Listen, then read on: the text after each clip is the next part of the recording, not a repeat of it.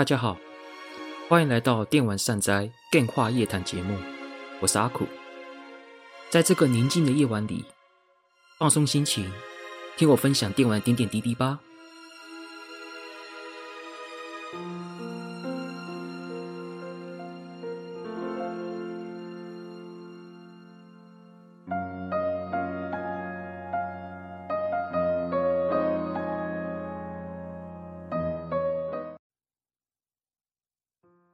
大家好，欢迎来到阿苦的电话夜谈节目，我是阿苦。那今天的第三三集呢，我们来聊 Mega Drive 2 Mini 这个迷你主机的特辑的终集，也就是第二集节目哦。我想听众应该会觉得很奇怪啊，不是说只做两集吗？为什么这怎么变成终集变第二集？那代表是不是有第三集下集呢？呃，答案是的，我们会做第我们会做下集第三集。不过呢，在这之前。我先讲一下近况，第三集的原因我待会会讲哈。好，先讲一下近况吧。近况的话，就是我在七月十六号呢去参加由 L O A N 电玩动漫乐团所举办的音乐会哈。呃，这也是我好久没参加音乐会了。我上次参加音乐会也是同样是 L O A N 乐团在二零二零年的十月还是十一月在台南举办的表演哈。过那一段期间，大概将近两年没参加过相关音乐会。当然不是说我不想参加，而是因为疫情的关系。其实疫情的关系，其实影响到很多展演活动、商演活动都变得比较少举办。安全嘛，毕竟展演活动要开的话，会有群聚的问题。所以说这一阵子其实都较没有所谓的展演活动啦。当然也许有啦，只是我我没感兴趣的电玩相关的展演活动其实真的很少这样子，所以说难得可以在今年的时候他们会举办那个电玩音乐会，我当然一定会去参加啦。当然结果也是很不错，我也很喜欢。虽然说他们是小编制的室内乐团啊，所以说你可能没有办法听到像正统管弦乐团的那个大编制。所以说，有些曲子可能比较力道比较重的曲子，可能在小编制的状况下，可能没有办法展现出那个力道，这一点是比较可惜的。不过这也是硬伤啦，这个没有办法。不过呢，我们可以感受到这些乐手们能够展现出他们对游戏音乐的热爱哈，然后他们也做了一些蛮有趣的表现方式。嘛，这个就不这个就不讲了啦，因为也不是主题哦。总之呢，有去参加过这个活动，应该可以听得懂我在讲什么哈。不知道听众有没有人跟我一样有去参加这活动呢？总之呢，参加活动之后呢，就回去休息啦，大概就这样子。这个礼拜主要是参加这个音乐会活动，当然这个礼拜也有推出像是。还不开拓动漫季的活动，刚好也是在十六号、十七号那天举办哈。我自己已经很久没有去同人会场了，对，因为我基本上已经从同人商品那边毕业了啦。通常去同人会场都是找朋友聊聊天，然后简单看一下，大概就这种感觉哦。啊，之后会不会有会不会去参加，其实也不一定，就看我的时间状况吧。只不过。开始做自媒体之后呢，时间越来越少的状况下，其实大概去参加几率应该会更低吧，猜啦。再加上我前一天十六号那一天的演奏会，其实搞得蛮累的，因为我是上大夜班嘛。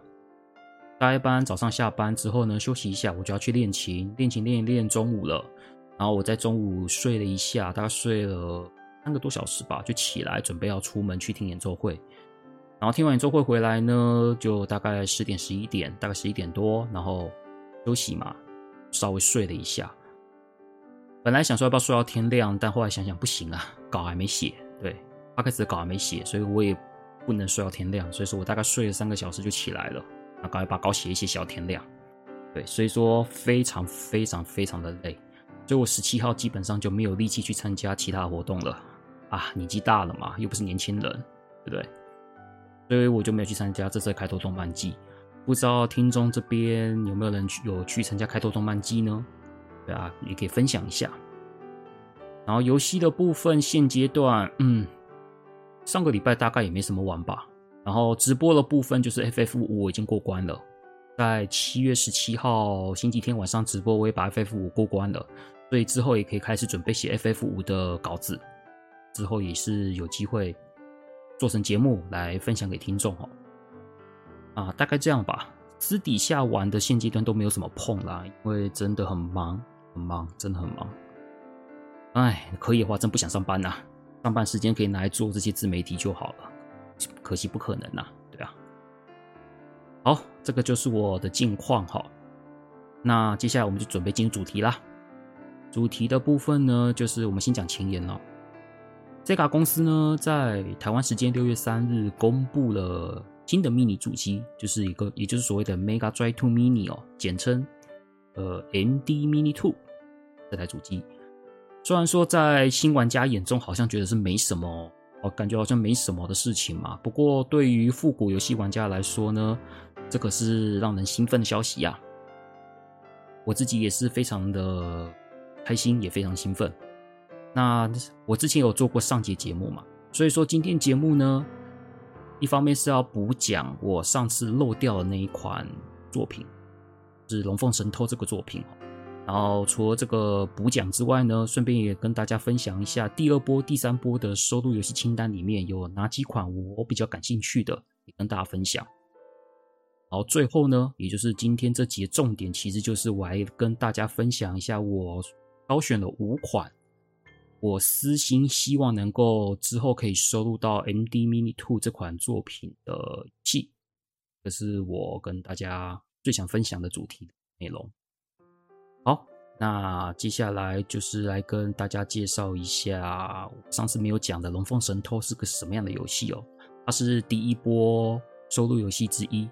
那上集忘记介绍，这集就来跟大家讲一下这是什么样的游戏。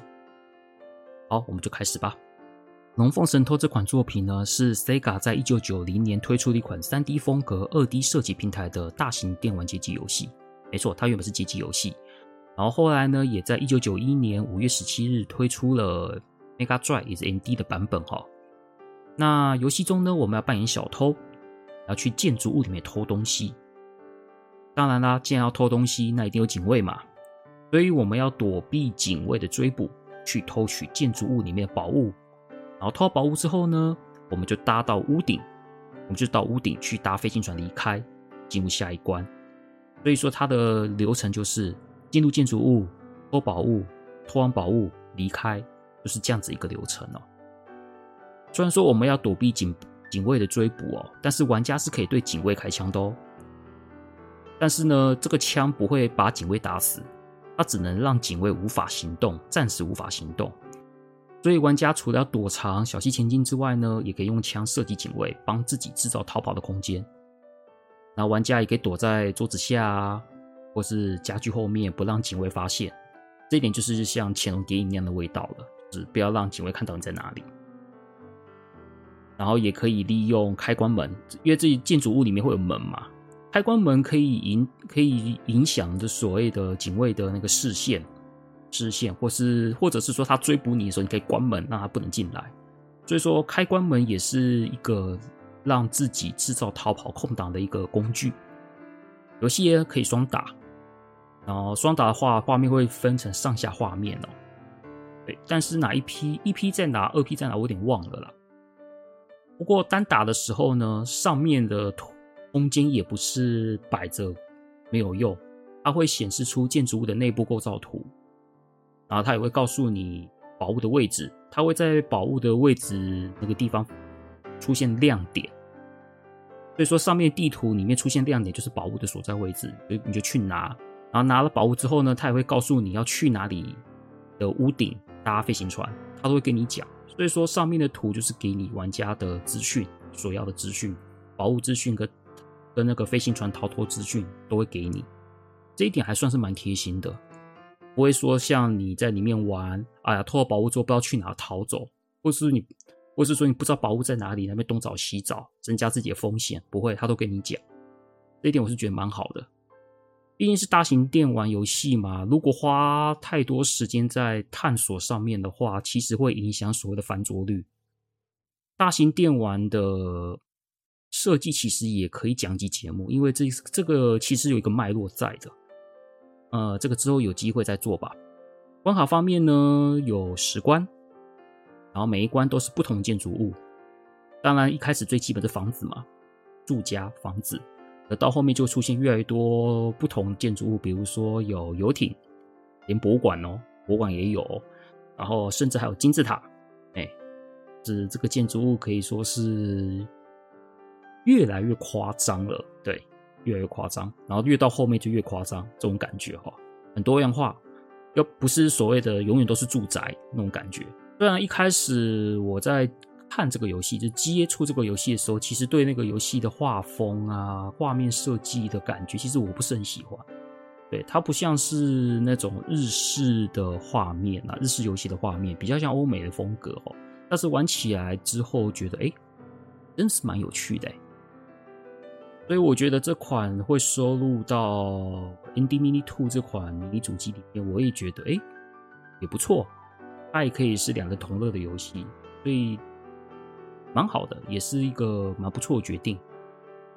这个呢，就是我上一次在第一波游戏介绍名单里面我漏掉这款《龙凤神偷》这款作品哦。啊，今天也趁这个机会赶快跟听众们介绍一下这是个什么样的游戏啊。总之疏忽啦。希望下次不要再犯这种小错误了。对，好，那这个就是跟大家补充上次我缺介，我上次缺介绍的《龙凤神偷》这款作品哦。那接下来呢，就是来跟大家来简单聊一聊第二波收录游戏名单跟第三波收录游戏名单里面我哪几款有感兴趣的。第二波呢是在六月底，大概二十四号。呃，我没有数啦，第二波、第三波游戏数量我都没有数，但是就是我知道第二波的名单是在二十四号公布，然后第三波名单就是前天、前几天吧，就是七月十五号公布第三波名单。我本来想说要不要就是比照上集，就是把第二波、第三波名单各做一些简单介绍，我我后来想想算了啦，对啊，太多了，太累了，而且第二波、第三波的收录游戏名单的。蛮多我没有玩过的，蛮多我没有玩过，而且也蛮多我没有兴趣的。哎，对，这也是蛮多的。跟第一款、跟第一波收录名单相比的话，第二波和第三波里面有兴趣的游戏的比例没有像第一波那么多啦。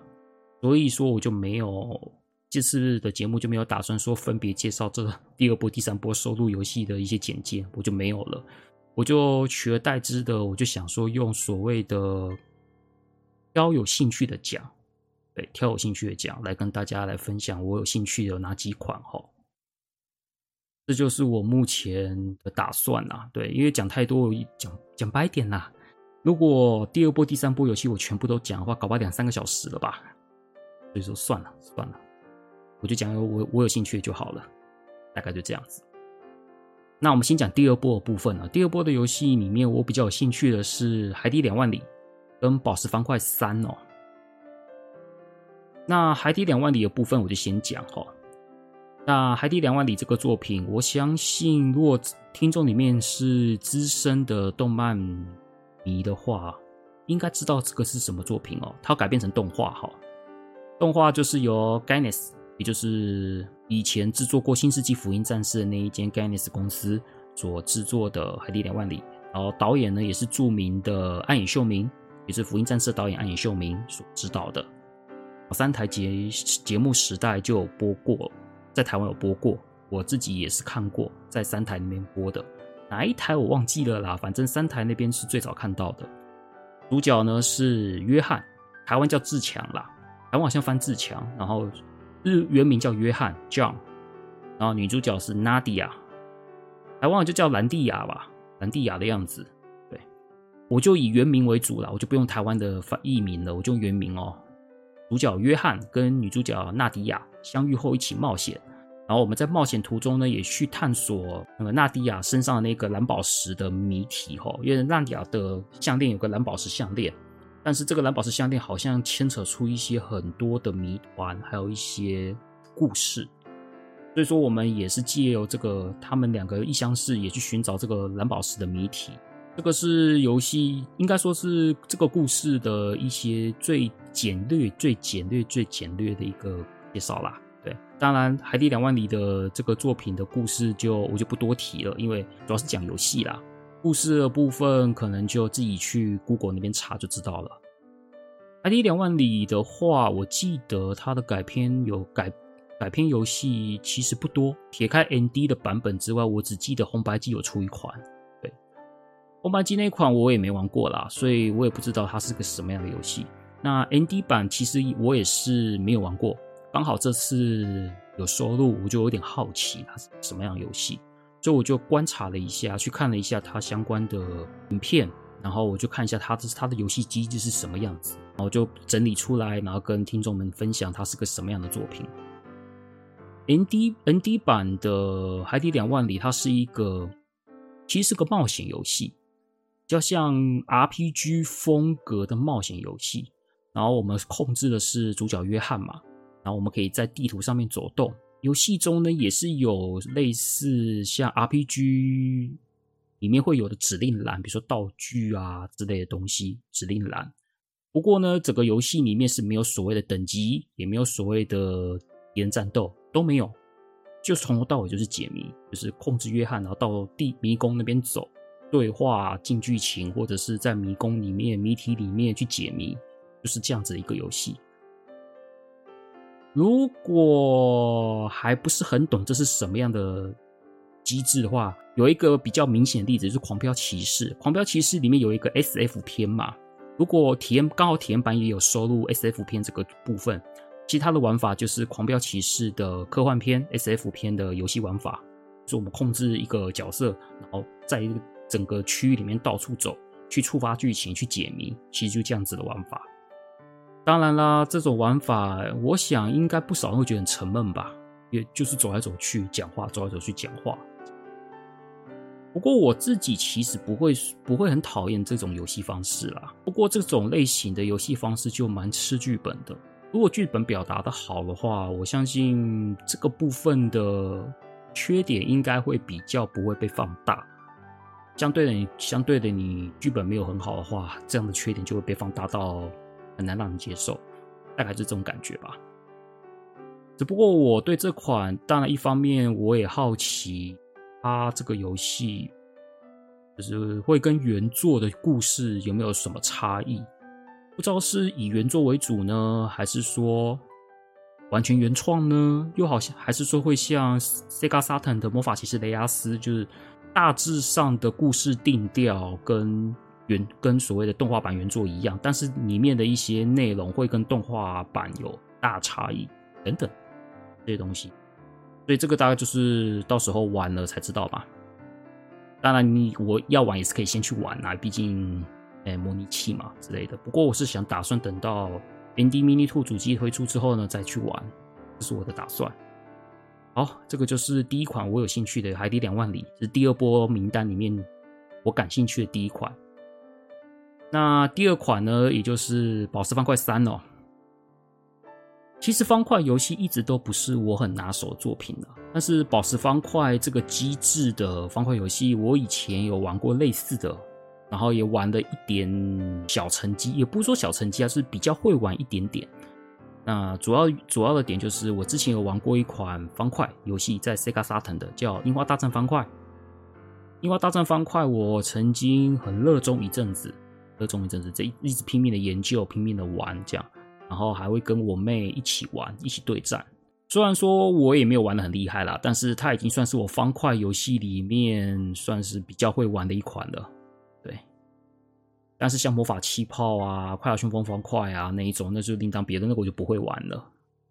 后来我去看了一下《宝石方块三》的游戏画面影片，我才发现说啊，其实那个机制其实是跟《樱花大战方块》是类似的，只不过《樱战方块》有它自己独特的机制啦，但是那个消方块的机制其实是《宝石方块三》跟樱樱跟《樱花大战方块》其实是一样的，一样的机制，只是说在消方块之后的效果，可能每个游戏。应战有应战的做法，然后宝石方块三有宝石方块三的做法，所以我看了一下，觉得哎，我应该可以比较容易上手一些，然后也可以借由玩这款宝石方块三来回想一下之前打樱花大战方块的那种感觉哈，所以我就觉得这一款我应该算是第二波收入清单里面算是蛮有兴趣的作品。第二波的作品，其实我有兴趣，其实真的不多，就这两款。实际还有其他，当然还有很多款啦。不过其他款我就真的就没有那么多兴趣。如果想要知道第二波游戏的收入清单的话，也可以继续 Google 去做资料了，可以去查，可以去查这样子。至少《宝石方块三》，我觉得当做消遣玩一下的作品来说，应该是很不错的。这个呢，就是我在第二波收录清单里面我比较感兴趣的游戏哈。接下来我们来讲第三波的，第三波公布，第三波公布是在七月十五号，也是前几天的事情哈。哦，第三波公布的游戏里面，我有兴趣的就很多了，而且有有一有一部作品是我觉得一定会收录的，结果也不出我所料，它就收录。不过呢，它收录的状况又更超出我的意料，那是什么呢？待会跟大家听，我会待会跟大家陆续分享是什么内容。那第三波的作品呢？首先，我第一个要讲的有兴趣的作品呢是《街头快打》MDCD 版的《街头快打》。哎，这个版本可以说是非常好的移植版本。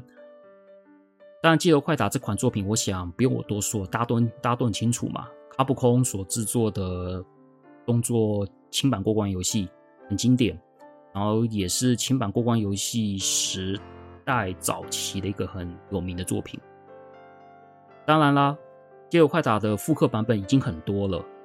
除了除了待会要讲的 NDCB 版的街头快打之外呢，未来也有出很多版本，比如说 GBA 版啊，呃 GBA 版就有出，而且做得很好。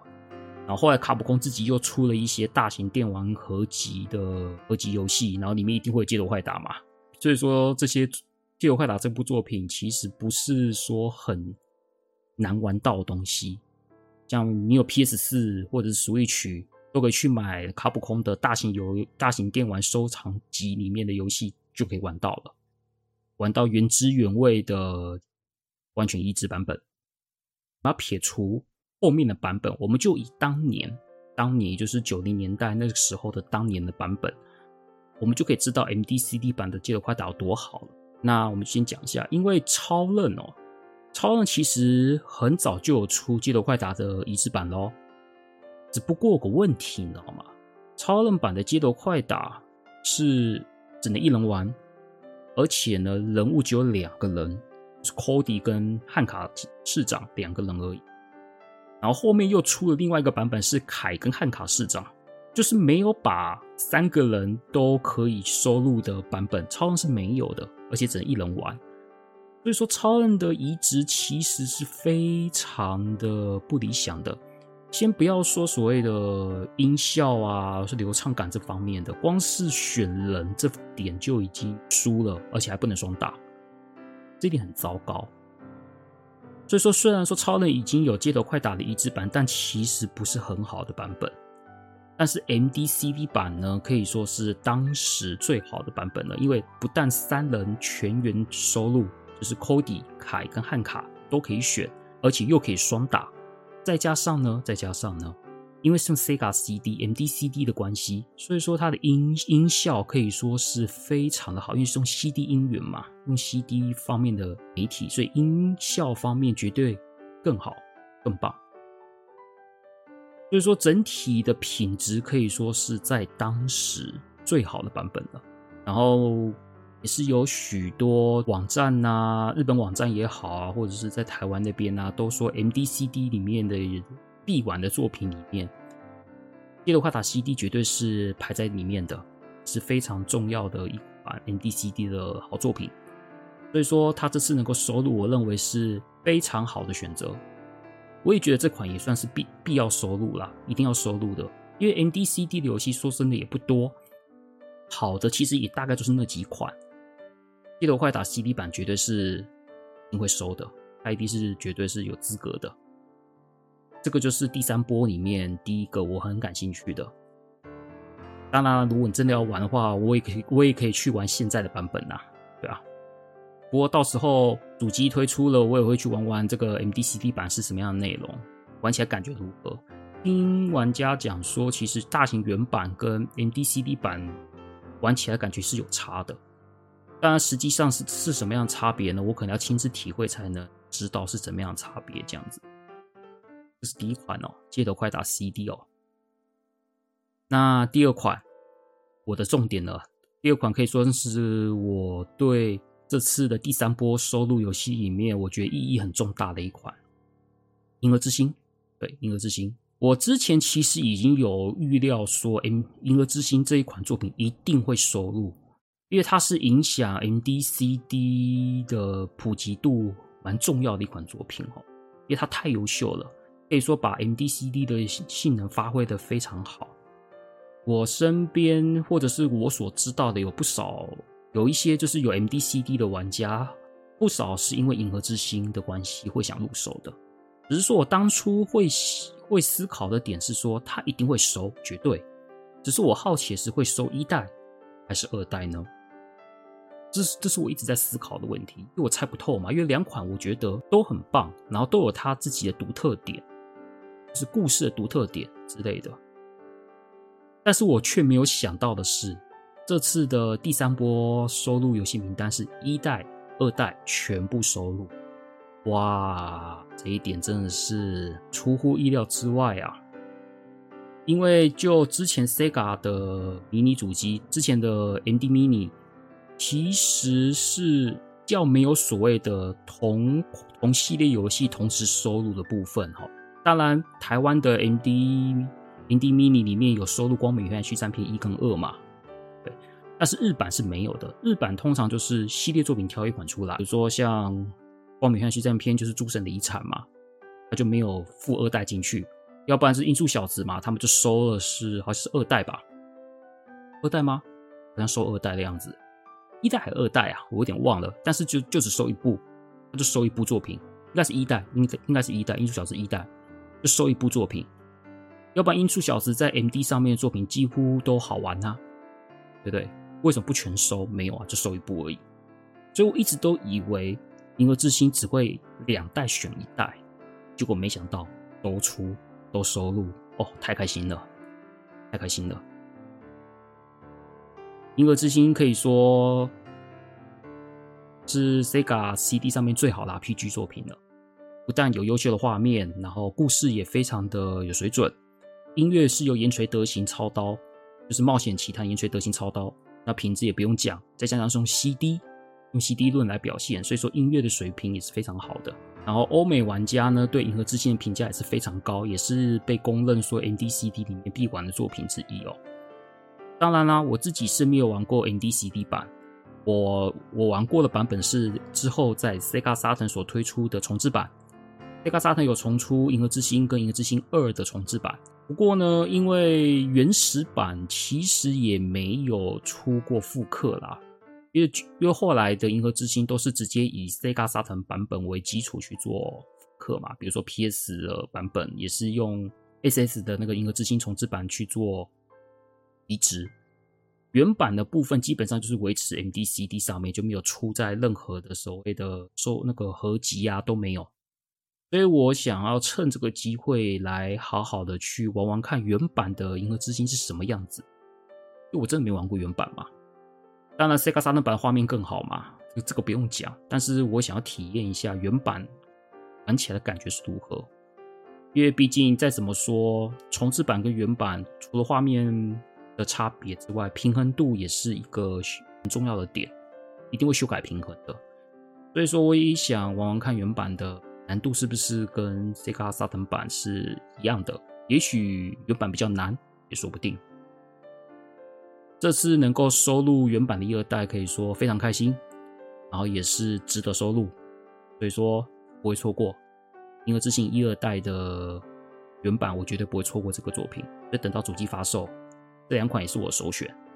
好，这个就是第二个我感兴趣的作品。虽然说一二代严格说起来算两部作品了，是我是简单，因为简单讲嘛，所以说我就把它们合在一起讲了。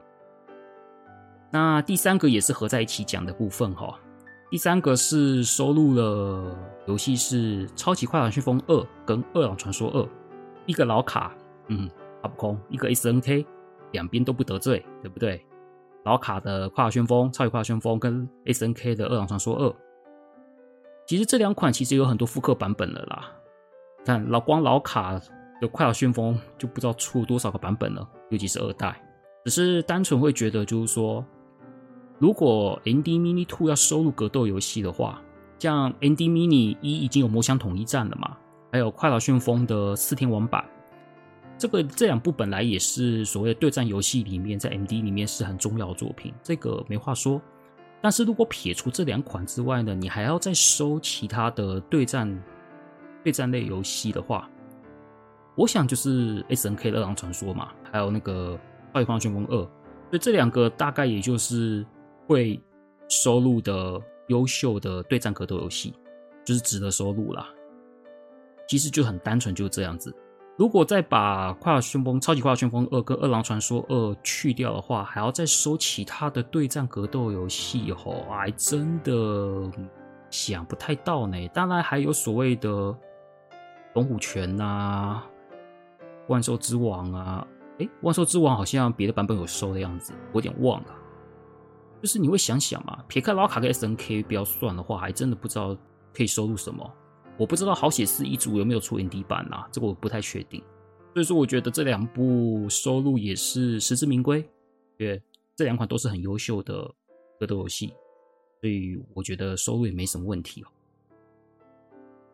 好，那这边呢，也就是跟大家来分享第二波、第三波的收录游戏清单里面我感兴趣的几款游戏哈。那也不知道听众对于第二波、第三波的收录作品有没有什么感兴趣的作品呢？对不对？也是可以欢迎到电玩善哉做粉丝专业分享，或是在 Apple Podcast 给我们五星评价，也可以分享你们想玩的，就是 ND Mini Two 的第二波、第三波清单里面，你们有感兴趣的游戏，也可以分享一下，让我知道。那下一段呢，就是这期节目重点啦，就是我选了。五款就是目前还没有收录，但是希望能够收录到 ND Mini Two 这款迷你主机里面的游戏。其实这五款很难选呐、真的很难选。真要说话，我可以选到七八款，对，七八款。但是有时候就是五款里面总是会有一些割爱啦。但是我就还是即即使是这样子，我还是思考了一下这五款，我觉得。如果能收录，我觉得很棒。那接下来呢，我们就来跟大家来分享我私心选的五款 MD 游戏，希望能够收录到迷你主机里面的。好，我们开始吧。那第一款游戏呢，就是 Michael Jackson 外星战将这款动作游戏。说到 MD 的动作游戏，你怎么可能忘记 Michael Jackson 这款作品呢？Michael Jackson 不用讲，他是世界级的歌手，我相信。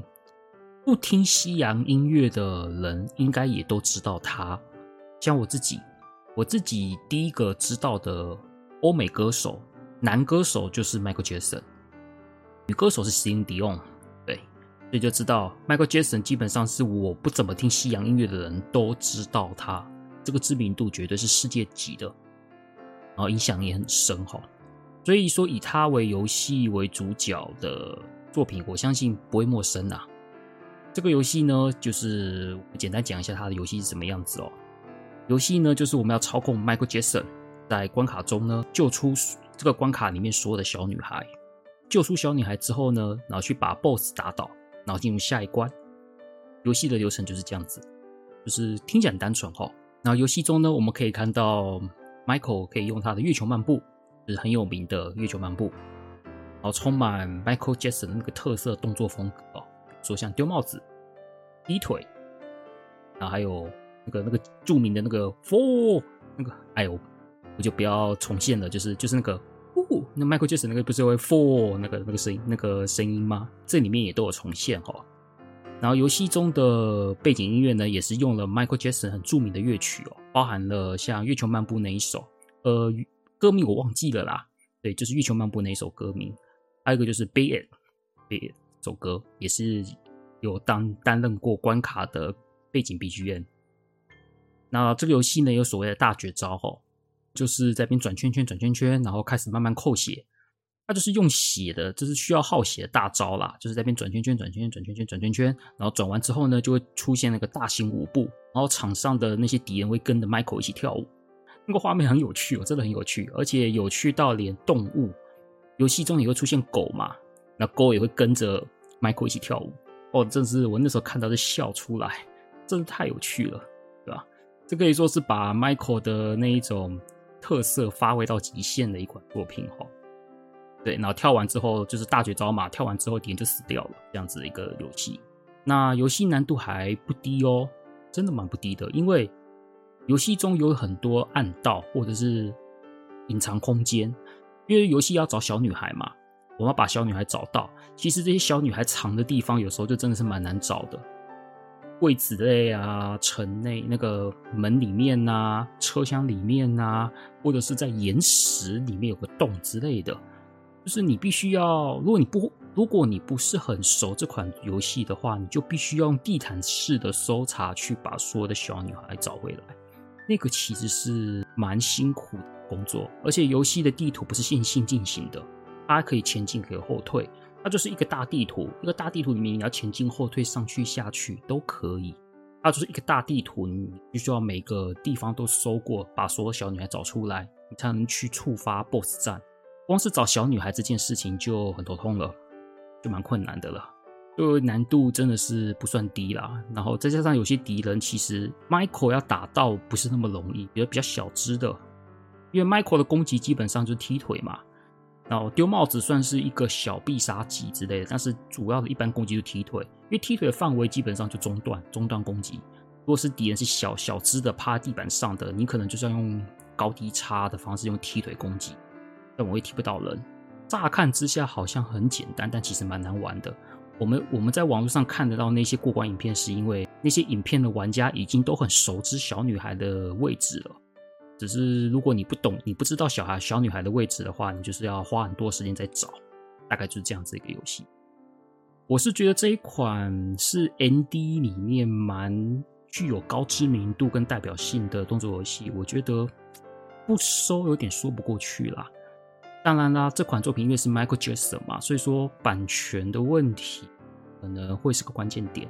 那这个东西可能就不是我们这些玩家能够了解的难处了。而且这款 Michael Jackson 的外星战将还没有出过所谓的移植版，有复刻，这就 MD 独有，希望能收录哦。这是第一款 Michael Jackson 外星战将。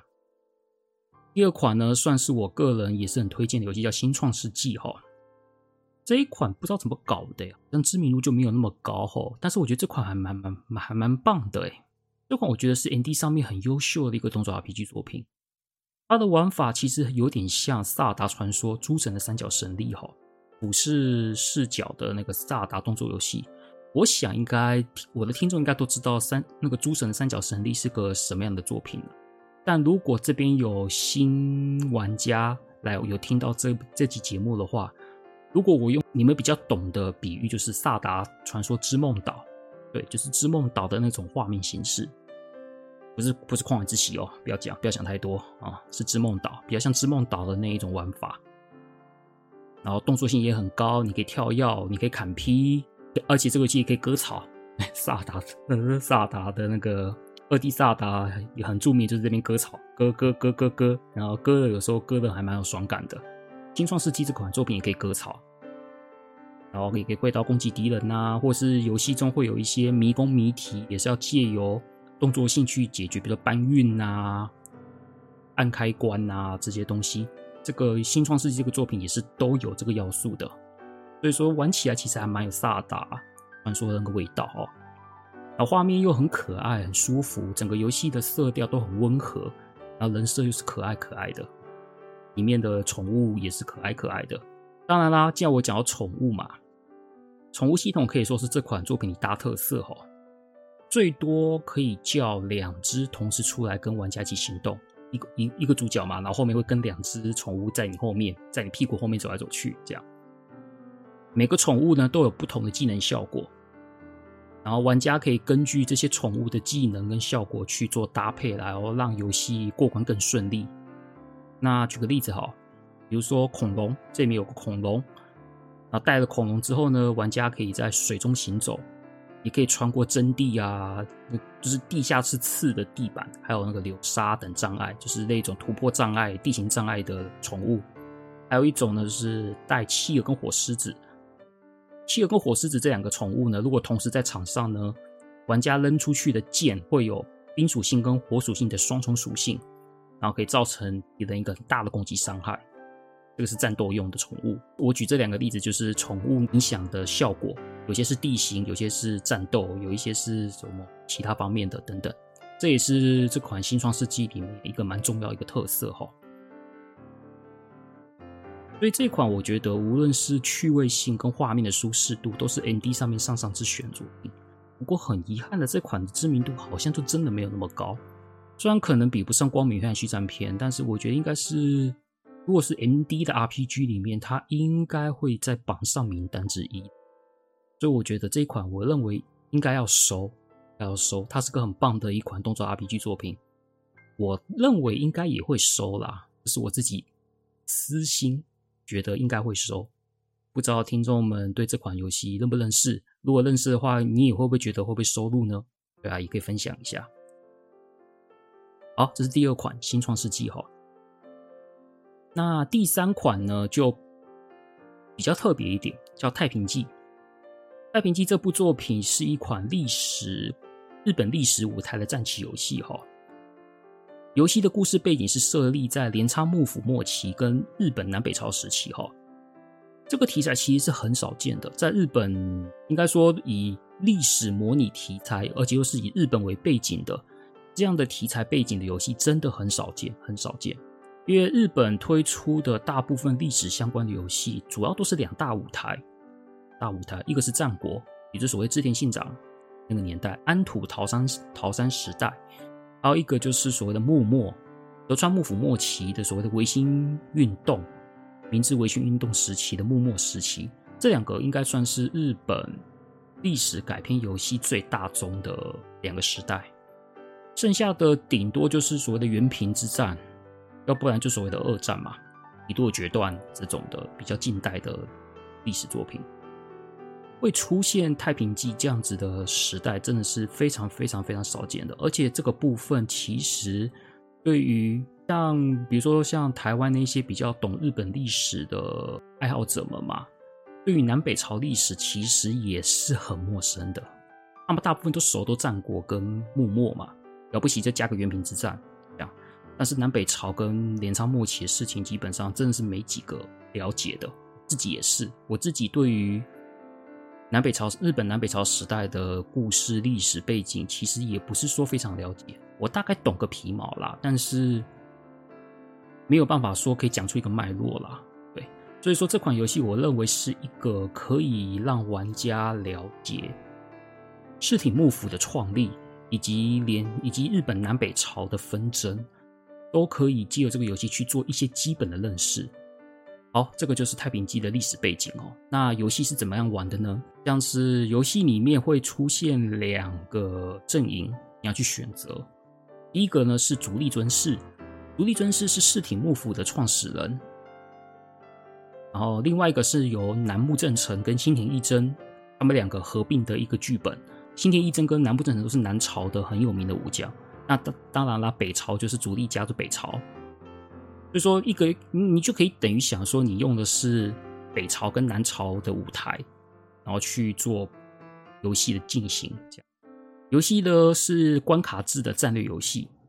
然后我们一开始选择好，就是选好阵营之后，就我们进入游戏的嘛。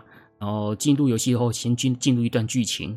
做进入战场前，我们要先选择你要派的武将，无论是你是用足利尊氏，还是楠木正成、新田义真。都一样，就是先选好出战武将，那我们就可以上战场。战场上面呢，有所谓的森林、河流、村庄之类的，然后有，然后里面的村庄是可以做补充物资的功能。然后有时候也会有一些伙伴会在村庄里面，然后去需要我们去村庄让他加入等等的。每个关卡呢都有所谓的胜利条件和败北条件，胜利条件达成了就过关。败北条件就输了，其实就跟一般的战棋游戏没有没有什么两样，都一样的。接下来我们来讲战斗吼，战斗的话很简单，就是两军对阵嘛，我方单位跟敌方单位接触就可以攻击。那两军对阵基本上会有两种战斗方式，一种就是不是兵种对战，另外一个就是所谓的单挑。哎，两军对阵的话，就是选择阵型，一进去战斗的话，选择阵型，选择阵型好之后呢，两边的两边的部队就会开始慢慢接近，然后就开始对打。然后我们中途可以看是要改变阵型，还是做一些其他动作，比如说前进啊、后退啊、改方向啊之类的。这个玩法其实，如果听众有玩过红白机的《霸王三国志二》，还有《霸王三国志一》，应该也差不多，就是那样子的玩法。然后在战斗中呢，武将跟武将之间如果接触，就触发单挑。不过他的单挑是蛮特别，就是太平记的单挑是用骑射的方式。所谓的骑射，就骑着马射击。然后玩家就是要控制你的角色嘛，手可以手动控制，然后我们就必须要控制着移动中的马，然后还要射击到敌人。游戏中的马是自动自动跑的，你必须要控制它的方向。还有射击的部分就是也是玩家按射击，就是你你必须要控制马的方向，然后射击射到敌人这样子的方式，其实还蛮难玩的。第一次玩你会觉得怎么怎么很难控，又射不到人。这样玩久就还好啦，但是你一开始玩的时候，你一定会不习惯，它就是没有那么容易。这就是单挑的方式哈。我之前应该也是花了不少时间才习惯怎么玩呢。对啊，就真的，我是觉得这方面单挑不这方面设计也不是很好，反而会觉得像是用指令式的方式玩，也许就比较好一点啦。虽然说动作性没那么高。可能就是强的武将就很强，弱的武将可能就是会弱嘛。如果动作性高一点的话，有可能你用弱的武将可以打出不错的结果也说不定。但骑射这个设定真的不是很好，这款游戏骑射的部分真的不是很好啦。至于为什么会私心推这一款，就是因为这个真的是非常少有讲室町幕府创立时期的一个历史作品。一方面，这款作品也是因为大河剧《太平记》在拍摄了之后，所因为因为大河剧的拍摄的关系，同时推出的一个游戏啦，也是有这个机会，这个游戏才会见世。所以我希望说能够加入这款迷你主机收录，也可以带给就是听众玩家们知道认识一个新的历史故事。这是我个人私心啦，这款会不会上，我的把握度不是很高。很高，所以说这单纯这这就单纯是我私心希望这款游戏能够收录这样子，我可以认识一下一个我不知道的历史故事，我我也觉得很棒。这大概是我选这款游戏的原因哦。这是第三款《太平记》。那接下来我们来讲第四款哈，第四款呢是《灌篮高手》，MD 的《灌篮高手》啊，《灌篮高手》这个游戏我觉得不用多讲了吧。对不对，很红嘛，井上雄彦为原作的漫画，然后也在其他主机推出了不同的改编游戏，像超人就三款了，对啊，一代、二代跟 SD 灌篮高手，然后 GB 有两款嘛，然后 Saturn 也有一款嘛，啊，大型电玩一款，对不对？很多嘛，所以说这不是一个很稀有的题材。不过，N D 的灌高手，我觉得它玩起来其实是很有紧张感跟张力感的一款灌高手游戏哦。节节奏很快，然后爽快感也很重，就是那种进进入禁区攻击啊，那一种的紧张感跟爽快感是很强烈的。它的这种紧张感，我认为是很多家用游戏主机的版本很难感受到的。像是超人版的《灌高手》一代跟二代就有点偏指令嘛，有一点点偏指令玩法。对，虽然说也算是重现的不错，但是玩起来的刺激感就是没有像 MD 版那么好。即使超任里面被称为经典的 SD 灌篮高手，也是用所谓的篮球游戏的玩法，只不过 SD 灌篮高手的节奏真的没有 MD 版那么快，它比较慢一点。虽然说篮球的要素的部分都做得很好，但是就是不会像 MD 版有那么多的那有那么快的张力感。这是这也是我会觉得 MD 版较特别的点。我觉得 N D 版它的游戏。的节奏是比较偏向大型电玩版的，那大型电玩版的那个紧、那个速度感跟张力感就很强嘛。我觉得 N D 版其实是有那个味道在的，然后 ND 版的《灌篮高手》的舞台基本上也是设立在神奈川大赛，神奈川的代表大赛。不过比起超任版的相比的话，其实 ND 版出现的学的学校队伍还蛮多的哦。当然，除了最基本的湘北、翔阳、云南、海南这四队之外呢，ND 版有收了五元，还有金九五这样这样支队伍。但是很妙的是，却没有三浦台，这一点是我觉得有点可惜啦。像超人版的《灌高手》二代是有三浦台的，但是超人版的二代没有五元，所以有点可惜。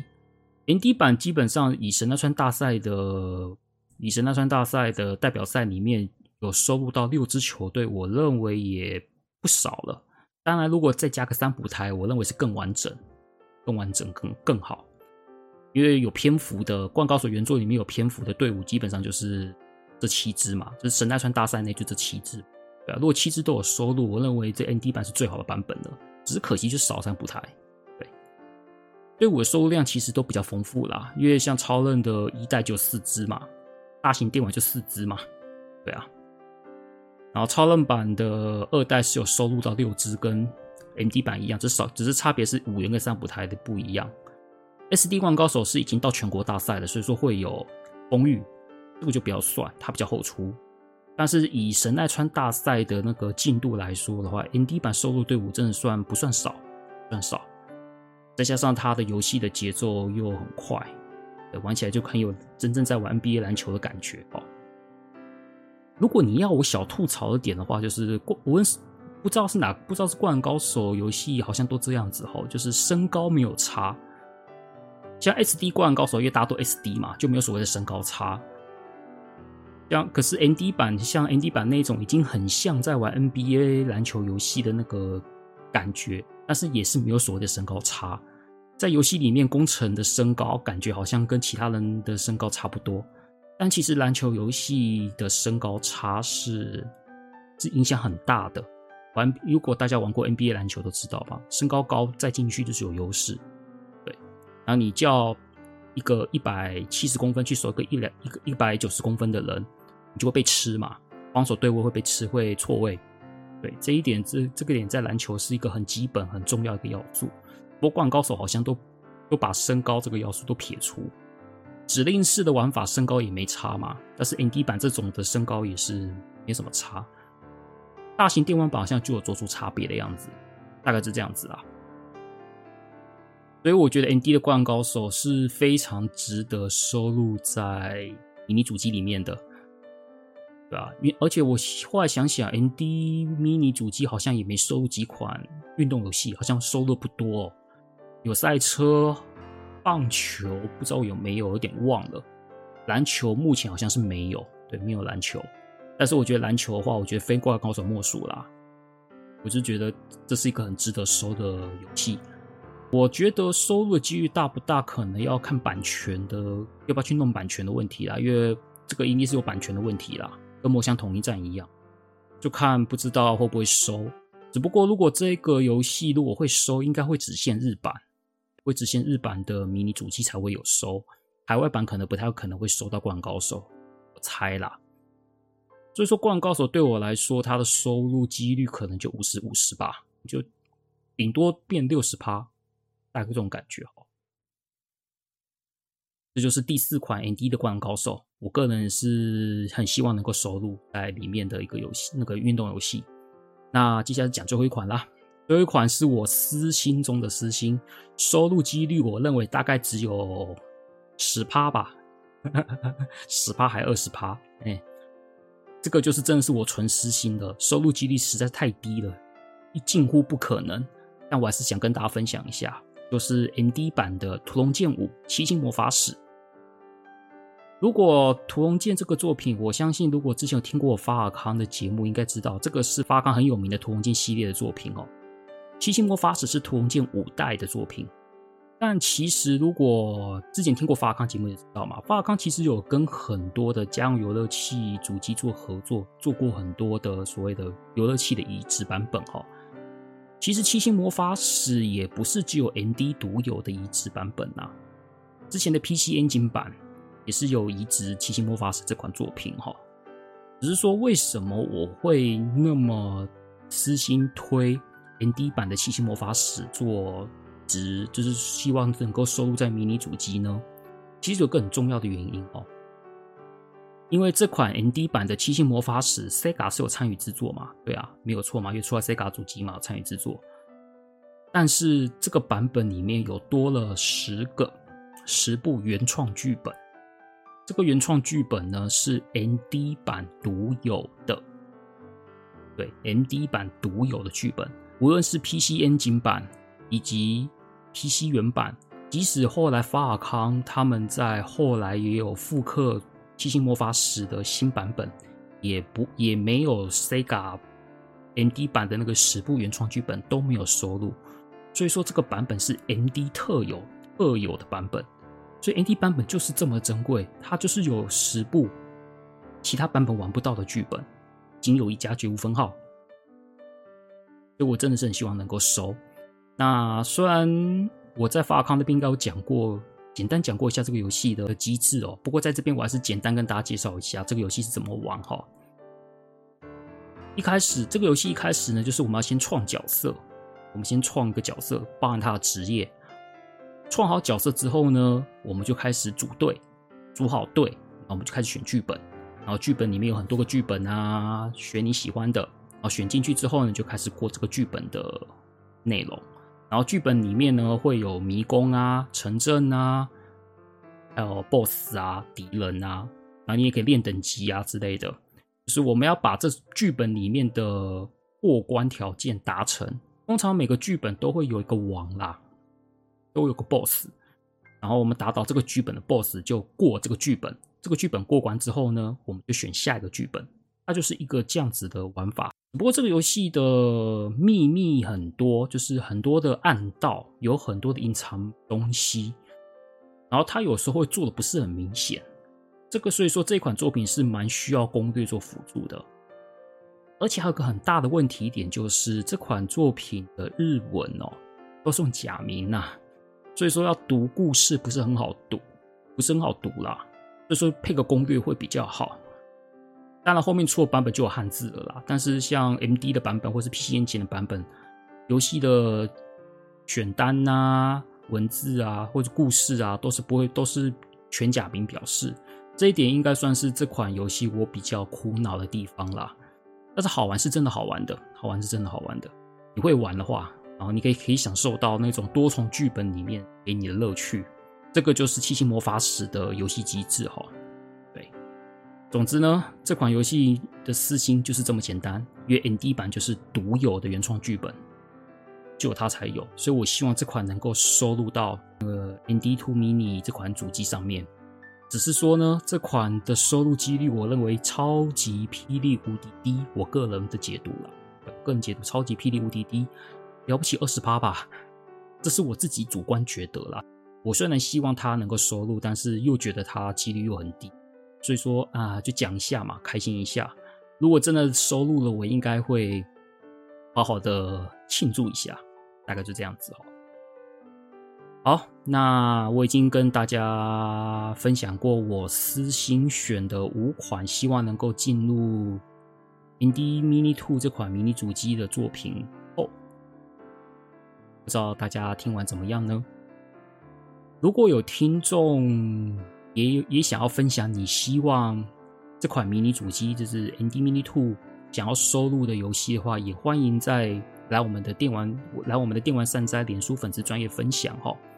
也可以私讯给我，私讯给我，又或者是可以在 Apple Podcast 上面下面留言。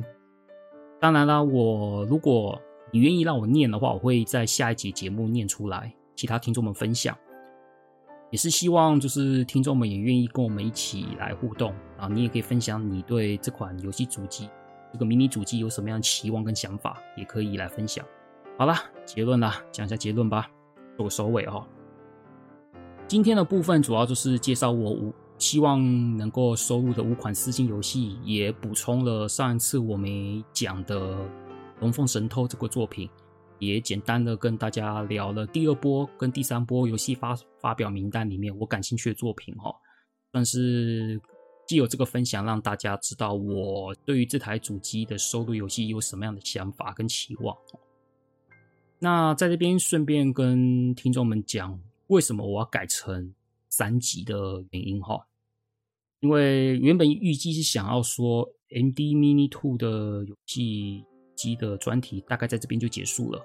只不过我后来还是想想，因为现在距离最后完全发表还有一个多月时间嘛，因为现在是第三波嘛，目前还有两波的游戏发布是在八月初还是八月中，然后一个在八月底。